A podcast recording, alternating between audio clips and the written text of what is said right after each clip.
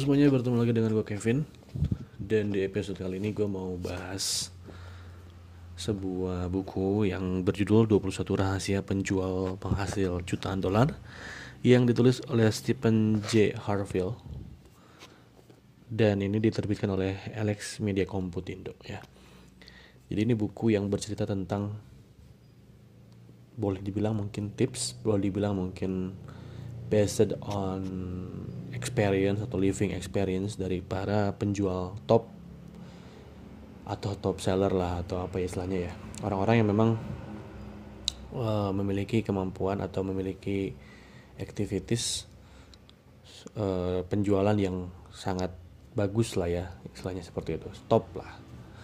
Dan yang dikupas atau diulas di sini adalah para penjual di Amerika Serikat dengan berbagai macam bidang penjualan, dari mulai bidang keuangan, kemudian properti, otomotif dan lain sebagainya.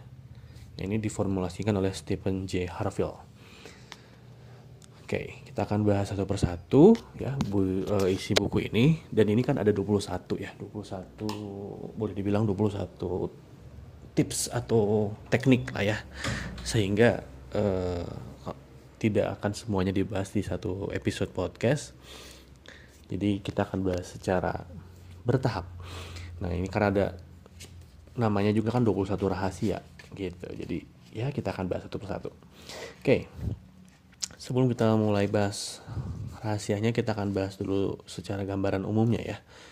Jadi buku ini cocok untuk Anda jika Anda seorang yang bergerak di bidang penjualan. Nah, penjualannya tidak harus selalu penjualan saja ya, penjualan tentu ya masuk, bisa juga seorang business owner ya, business owner kan pasti tidak lepas dari dunia penjualan juga. Jadi ini cocok sekali untuk orang-orang yang memang bergerak di bidang penjualan atau di bidang bisnis. Kemudian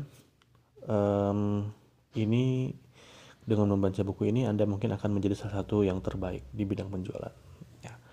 To be honest, sebelum saya bahas lebih dalam, saya pernah mempraktekkan, bukan pernah sih, saya sudah dan living gitu mempraktekkan ini di bab awalnya, dan memang ternyata betul-betul works ya, bener bekerja gitu si rahasianya. Oke. Kemudian 20 rahasia ini mewakili perilaku dari beberapa tenaga penjualan terbaik di dunia gitu.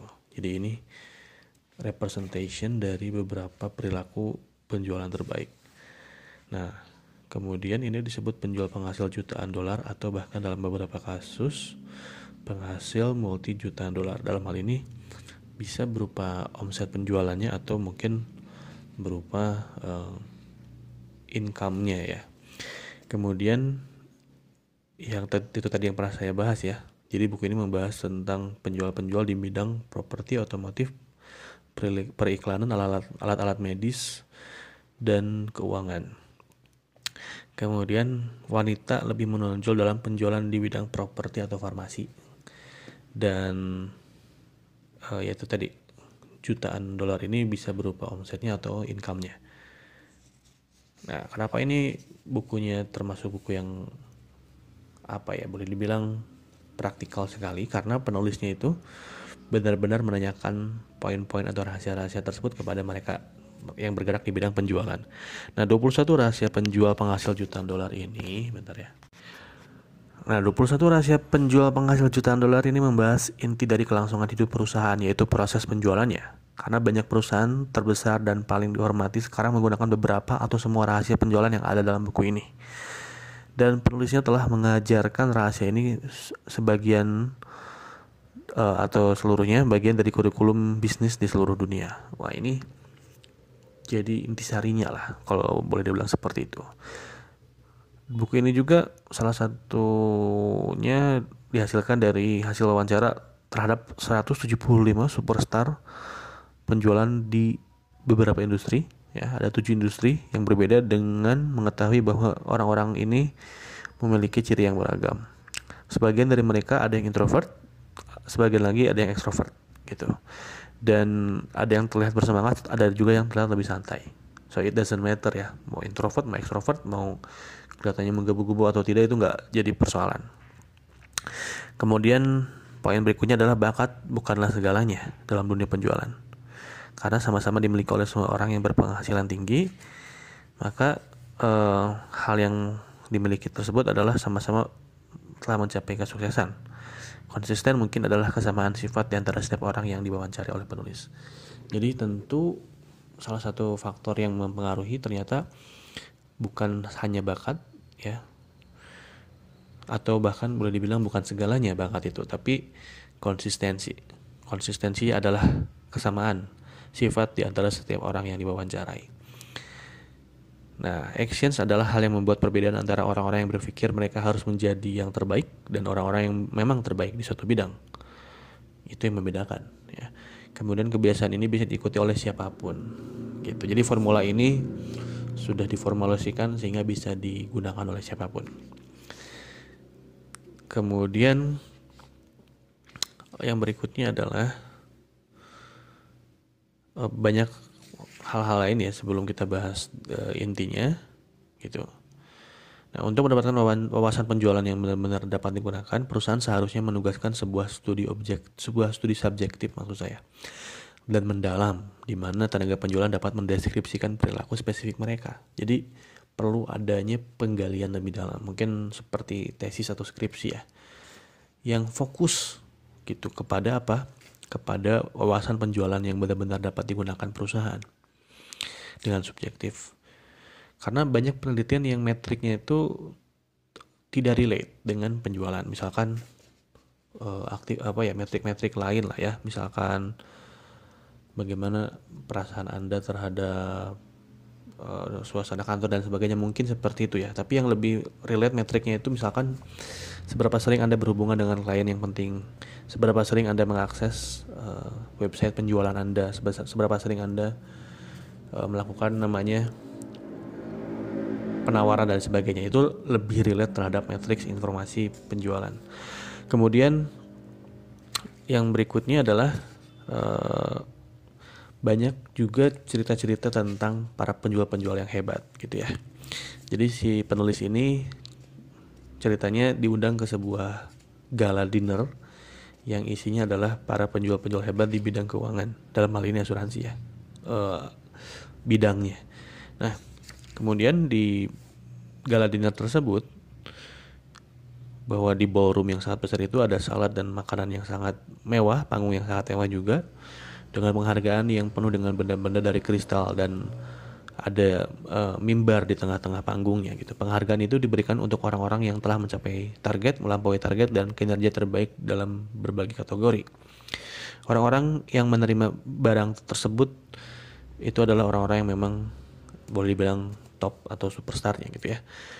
Mendapatkan bonus juga, dan akhirnya mereka foto bersama.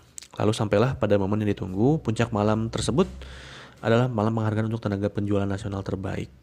Nah, di tengah keriuhan ada seorang nama yang disebutkan bernama Mary, dan seorang wanita dari seberang ruangan berdiri di tengah gemuruh tepuk tangan dan berjalan ke atas panggung layaknya pada acara Academy Awards. Dan Mary diberikan hadiah berupa kristal terbesar dan sebuah mock-up cek yang besar. Jadi cek yang dicetak dalam ukuran besar seperti hadiah-hadiah dalam TV-TV, gitu, ya, ditempel ke styrofoam. Nah, angka di cek tersebut hampir membuat si penulis itu jatuh dari kursi saking kagetnya. Kemudian si penulis tersebut tanya ke orang yang di samping dia dan bertanya bagaimana sampai dia dapat hadiah seperti itu atau penghargaan seperti itu. Kemudian orang tersebut menjawab, ya, dia menjual paling banyak dibanding siapapun di perusahaan itu. Nah, tapi sebenarnya apa yang dilakukan sehingga menjadi top seller? Tak ada satupun orang yang bisa menjawab pertanyaan itu. Jadi orang-orang tahu dia itu adalah seorang top seller, tapi nggak ada satupun yang tahu bagaimana atau apa yang dia lakukan sehingga bisa membuatnya jadi top seller.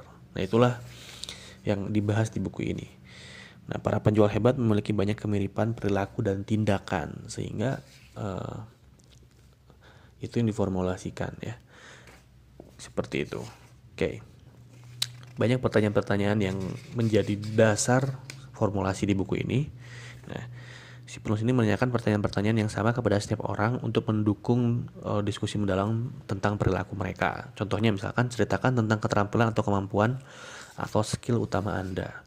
Kemudian ceritakan tentang pengetahuan produk dan industri yang Anda bidangi. Ceritakan bagaimana mengatur hari-hari Anda. Nah, ini juga penting ya, yang seringkali dilupakan oleh para penjual.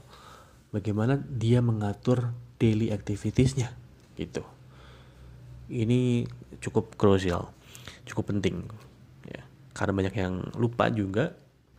Padahal daily activity itu adalah salah satu bahan baku dari hasilnya gitu. Ibaratnya kalau kita pengen bikin kecap, maka harus ada kacang kedelainya. Lalu kacang kedelai itu diproses hingga jadi kecap. Nah, kecap itu kan resultnya.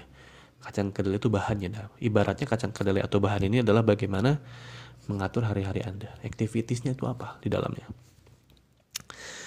Nah, itulah pertanyaan-pertanyaan yang ditanyakan ya. Dan ada banyak lagi pertanyaan-pertanyaan lain. Oke.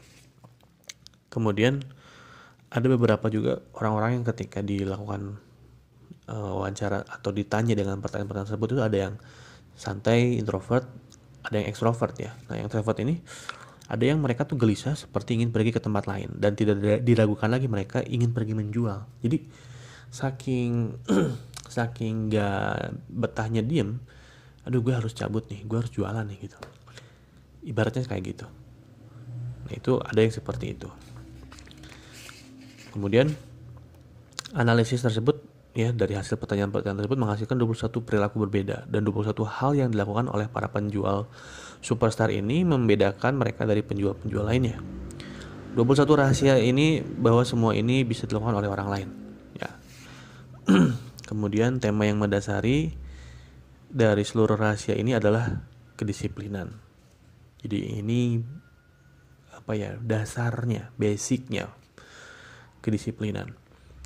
Mengutip dari Calvin Coolidge, tidak ada yang bisa termasuk karisma, bakat, kecerdasan bawaan yang mampu menggantikan ketekunan dan dedikasi.